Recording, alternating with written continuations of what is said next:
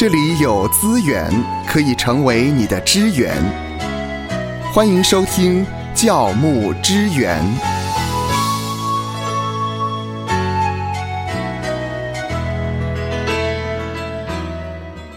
今天呢，我们要来谈一个非常流行的话题，不知道你有没有玩过 Chat GPT？这是一个很红火的 AI 人工智能的一个聊天机器人。芳华呢也玩过这样的一个聊天机器人，真的蛮厉害的。呃，但是呢，这对于我们的教会牧养。教牧人员应该如何来看待这个未来可能的趋势？AI 的人工智能 Chat GPT 呢？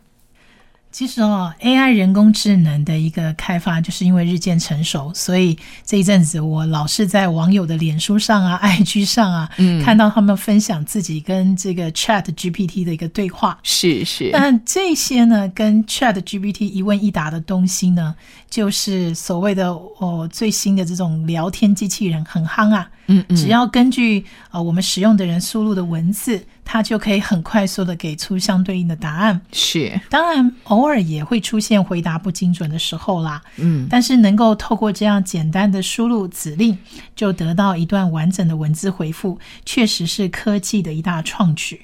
嗯哼，好，这个 Chat GPT 呢，它的开发公司是在美国旧金山的 Open AI。其中，特斯拉的创办人马斯克呢，他也是创办人之一。不过，在二零一八年的时候，当时马斯克因为跟其他的创办人对于发展的方向意见分歧，所以就离开了这家公司。呃，我们如果仔细一点来看的话，哈，我最近对这个 Chat GPT 确实也蛮有兴趣的，我就去查了一下 Chat GPT 的全名啊，到底是什么。原来它是一个叫做聊天生成型预先训练变换的模型。哇，好长啊，蛮长的。是是，英文是什么呢？英文叫 Chat Generative Pre-trained Transformer。哦，所以就是 Chat GPT，它是一种人工智慧的聊天机器人的程式。那它目前还是以文字的方式在互动。除了呢，可以用人类自然对话的方式来互动之外，它也可以用在比较复杂的语言工作，好，包括它自动生成文字啦、自动问答啦、自动摘要等等的任务。比如说，在自动文字的生成方面的话，如果你在 Chat GPT 输入一些跟剧本、歌曲、企划有关的，它真的就有办法生成这一方面的资讯给你看。那在自动问答方面的话，如果你输入一些问题，它真的会根据呃它的一个广大的一个基础资讯基础，它也生成的答案给你。甚至呢，这个 Chat GPT 还有编写跟除错电脑程式的能力哦。哇，这么厉害，是比人脑还要厉害了。确实，所以呢，Chat GPT 它可以说是一套文本生成的技术，也就是说，透过你输入的文字。让 AI 做判断，产出相对应的回复。不过，在技术的一个初期，可能会因为 AI 的资料库、计算方式等因素，有答非所问的情形了。随着训练的充足跟技术的成熟，在分析过大量文本之后呢，当然就可以给出越来越精准的答复。比如说，像大家常用的哦，Apple 的这个系统有 Siri，嗯嗯，它其实就是一种透过 AI 来给予回答的工具。只不过 Chat GPT 更进一步，它除了可以回答你的需求之外，甚至它还可以帮你写程式编码。好，对于这个非常新鲜的人工智能，我们要怎么来看待呢？呃，不知道您是不是有尝试过来使用这样的一个程式？它的优点跟它的缺点是什么呢？我听夏乐老师说呢，夏乐老师用这个问题去问了 Chat GPT，那请问一下，他给你的回复是什么呢？基本上呢，我昨天觉得很好奇，我就想说登录试试看看 Chat GPT 可以怎样生成相关的资料。我就问了 GPT 一个问题，我问他说，使用 Chat GPT 的优点跟缺点各是什么？嗯，然后结果呢，Chat GPT 呢只写了三个优点，然后再接下来就一直停在那边写不下去，因为因为你要他自己写说呃他他的缺缺点。是什么，他可能不认识他的缺点，哦。所以我们自己规划出到底 Chat GPT 的优点跟缺点会是什么呢？啊、是是，所以还是必须要透过我们人类呢自己去分析它的优点跟缺点了。啊，是的，所以我们先来谈一下它的优点好了。最近呢，有一家教会的牧者童工操练，他们竟然使用了 Chat GPT。那牧师呢，就要求每个童工都输入自己的奖章经文，而且跟 AI 的这个所论述的做比较，发现呢结论很惊人。哦，也就是说，AI 它能够就各种指令回答不同层次的内容，令众人恍然呢，原来 Chat GPT 对知识工作者的威胁性是这么大。那这是新时代对牧者的一个挑战，不容忽视，也不可回避。嗯我想这是第一个我们可以看为是可能也是优点的地方啦。嗯嗯，因为很明显的，Chat GPT 呢，就是传道人未来查经讲道的时候的一个参考工具了。是，嗯哼，那再来第二点的优点呢？啊、c h a t GPT 因为它是一个文本生成的一个程式，所以他在文字编辑或者是搜集资讯工作特别的专精。它可以帮助呢，比如说律师行业好了，增进办案的效率。以律师工作为例，可能过去他们一周只能够处理一个案件，但是如果 Chat GPT 呢跟这个律师行业来合作的话，就可以让 GPT 协助在案件前期呢总结过去相似的案例，嗯好或者是判例。那现在的结果如何，也可以使用 Chat GPT 来啊预测一下，再让律师做最后的一个选择。那么是不是也就提升了处理案件的效率？哇，真是厉害。是的，这是是蛮厉害的哈。所以这是第二个优点。那第三个优点呢？我想呃，不知道大家有没有注意到，因为我们讲机器人，那在情感方面到底对我们有没有帮助呢？也就是说，Chat GPT 是否会比我们的另外一半或家人更了解我们呢？我想，虽然答案不一定是肯定，可是对于独居的长者，在日本呢，研究出陪伴的机器人，在没有专业护士陪伴的时候，其实这样子的一个机器人是可以跟长者聊天的，还可以协助搀扶长者外出。因此，如果把 Chat GPT 当成娱乐的工具，对于孤独的长者，其实也不失是一个疗愈、解除无聊的方法。嗯，那最有趣的，我想也是跟学生们的好奇有关哦。就是老师可能可以用 Chat GPT 来比对学生的报告跟论文，哦所以如果学生抄写有抄写的这种嫌疑的时候，就要小心了。因为近年来呢，学生的报告论文，其实老师在 Chat GPT 出现之前，他们习惯用 Google Search 来查询学生的写作内容是否从网络的资料拼凑出来的，而不是只是单纯的阅卷打分数。那如果有一段抄袭的话，老师就会用红字去标出来，即使有注明出处，但是如果抄袭太多，啊，老师们也会提醒学生要提出个人想法，给分当然也不会太高。而今天呢，如果有了 Chat GPT 之后，老师又多了一个更仔细的工具来查对了。哇，以上呢就是几个我们呃综合起来的优点。好，接下来呢，我们来听听看 Chat GPT 它的缺点。虽然 Chat GPT 答不出来啊，但是我们可以来仔细的归纳一下。是的，讲到 Chat GPT 的缺点哈，呃，第一个就是说，现在的 Chat GPT 它的资料库据说是停留在二零二一年九月之前的数据，因此呢，它提供新信息的能力范围是有局限的。像是如果你询问他近期事件的一个问题，偶尔可能会产生虚假或混淆的资讯。嗯，如果使用者给出的指令问题过于复杂，或者是领域过于小众，那么 Chat GPT 给出来的答案可能就很难达到我们的心理预期。此外呢，也有使用者他也表示说，Chat GPT 不时会反复使用某一些句子，也会给予不合常理的回答。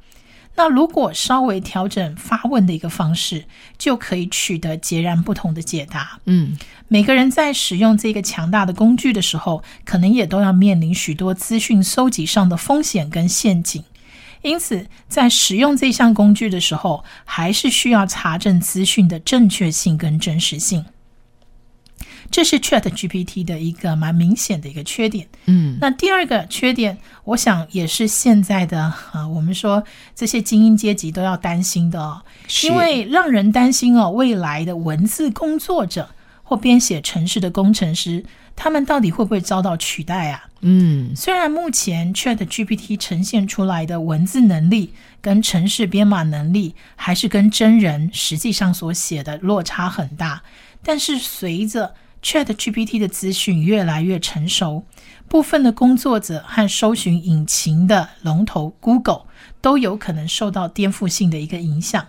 就曾经有研究人员提出了警告，他说呢，Chat GPT 只是这一波科技革新的开始。不久之后，从蓝领到白领都会兴起大规模的失业潮，也就是 AI 最初取代的是例行重复的工作，如今呢，可能连创意的工作都能够执行。是，嗯哼，而相关的一个取代的话，取代的问题议题，我们也可以提到，网络上其实最近也出现了很多的取代论。他们认为多基层工作，比如说编辑啦、绘画啦、中高阶以下的计算，都可能会在近期不断遭到取代。我们根据路透社的一些报道，我们可以看出来，从 Chat GPT 出现以后，亚马逊网站上更出现了上百本人类跟 Chat GPT 合著的书籍。这个让出版业者吃不消，而且里头内容的品质啊，到底参差不齐，如何呢？也受到相当大的关注。好，以上呢就是我们啊、呃综合了 Chat GPT 它的优点跟缺点。好，这个强大的工具对于教会的牧养，我们该如何的来看待呢？其实 Chat GPT 还是有它的一个限制的。由于呢，这个 AI 哈、它的文字生成技术是透过收集网络资料来学习，进而再编写出合意的内容，所以在抓取时，如果抓到错误的信息，反映出来的答案自然也就受到影响。嗯，再者呢，当你问的问题不够清楚的时候，Chat GPT 也很难回答正确。所以问问题要问的准确。是的，要会问问题。是是是。那我们来看一下简单的 Chat GPT 的一个隐忧好了。Chat GPT 其实还没有成熟。Open AI 就是这个 Chat GPT 的产生团队呢，他也说出了真心话哦，就是说啊，他刚推出来 Chat GPT 很酷，但是对于整体的城市来讲，还不是非常的十分成熟。嗯那第二个呢，Chat GPT 也有它的局限，因为当网络世界越发的迎合人性的欲望，很可能导致部分的族群投入很多的情感，造成一个不健康的沉迷等情形。许多人肯定 AI 的能力是获取资讯的管道之一，而且它也透过不断训练跟设计者的一个持续的优化程式，把它变得更加的人性化，并且对身心障碍啦、不便出门、社交困难等的特殊族群可能会带来帮助。只是综合一些专家的看法，不论是 AI 还是它背后的设计者，终究还是有它的局限，它没有办法百分之百的代表所有的族群。在上帝所创造的世界当中呢，人际互动的过程至少有十分之九是 AI 没有办法取代的。因此，对于大部分的人来讲，我们还是建议以实体的交流经营正常的社交，其实是比较健康的。确实，人与人之间需要更多的机会，实体的互动，陪伴彼此走过喜乐和苦难的时光。这是 AI 的人工智能没有办法取代人际之间的一种亲密的关系。好。未来的趋势到底是如何？我们如何的运用 Chat GPT 成为了牧养教会的帮助呢？如果说 AI 机器人可以提供像真人般的一个对答，我们有没有想过，它有一天是否就取代了人跟人之间的互动，甚至是取代了教会的牧养呢？有研究者就分享说，如果工作性质是单单收集或者是会诊旧有的资讯，而不是重新诠释或创造新的理解或概念的话，确实比较容易被 AI 人工智慧所取代。比如说房仲业的呃这这些阶层，嗯啊，他们需要收集房屋相关的资料，整合包含学区啦、交通环境等等的资讯，提供给客户当参考。这个大概就是如果你使用 Chat GPT，它能做的比人更快的事情。那我们现在得思考几项的可能未来的一个世代的趋势跟走向，比如说第一个。呃，你是想听更深入的东西，还是网络组合的资讯呢？比如说，今天牧者他提供的信息，如果只是透过网络查找资料拼凑得到的，那么这一类的深度不足的信息，未来就肯定会被类似的 AI 人工智慧所取代。因此呢，基督徒就可以反思。问题在于，我们到底有没有预备好想听更深入的思考的东西，还是网络组合的内容就可以喂养我们的灵魂呢？再来，第二项的未来走势，我们要思考的是说，Chat GPT 它确实有助于查经讲道，但它始终没有办法取代真正深入的牧养。是你运用 Chat GPT 来做查经讲道资料跟资料的整理会诊是 OK 的。嗯，但是如果牵涉到教会的牧养，我们要做的可能就不是只是做法上的一些是提示啦，或者只是一些很粗浅的一些资料的安排了。有牧者说过呢，牧养它不只是知识的交流，它还是情感的交流，嗯，是生命很深的一个连接跟互动。所以我们在邻里的交通分享是没有办法，就是放在就没有办法运用 Chat GPT 来达成的。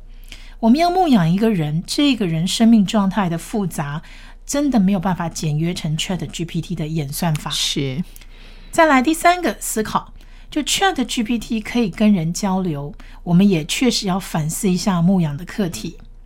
聊天机器人呢，跟人之间的情感的交流，跟人跟人之间的深度关系的建立，其实是有天大的差别。我们要反思，为什么教会牧养工作有可能会比不上一个聊天机器人？我想问题不在于这个聊天机器人，而是我们的牧养到底有没有办法满足我们的会友？我们传递的信息可不可以对人的生命的需要产生互动跟连结呢？我们的牧养是否产生问题，以至于很快被聊天机器人取代？当牧者在认识 Chat GPT 跟使用它的时候，我们也要好好的思考我们的牧养跟门训有什么地方是需要调整的。再来第四方面的思考，就是除了面对科技要保持健康的心态以外，其实一直有专家学者引用英国福音派领袖就是 John Stott 的牧师提过的。他说：“这一代的基督徒最需要有双重聆听的能力，除了聆听上帝的声音之外，也要聆听世界的声音。那专家学者也鼓励大家要培养能够更多观察趋势的感知能力，可以了解这个世界到底发生了什么事。所以，面对像 Chat GPT 这样的一个呃优势的人工智慧，我们不用感到过于恐慌，但是我们也要了解这个世界的脉动。”去培养双重聆听的能力，掌握世代的脉动。那再来呢？第五个思考是，呃，有神学院的教授提醒我们说，栀子呢，它连于葡萄树，你就不用担心世界的变化了。人工智慧呢，对信仰的影响，西方社会的反思其实都是刚刚开始。国内呢，神学院也还没有细谈到底应该怎么样的应应。那过去呢，在很多的座谈会跟课程里面，曾经有研讨会的形式来探讨过人工智慧的议题。那未来呢，针对聊天机器人，似乎也应该举办讲座，来增进师生对于这样 AI 人工智慧的更多更深的认识。换句话说，不论世界怎么样变化，基督徒呢，呃，被建议都应该持守跟耶稣的连结。就好像约翰福音十五章五节提到：“我是葡萄树，你们是枝子，常在我里面的，我也常在它里面。这人就多结果子，因为离了我，你们就不能做什么。在人工智慧普及的现代社会，树仍然是要栽在溪水旁，叶子才不会枯干。愿神赐福收听节目的你，就让这一次的教牧支援成为你侍奉的资源。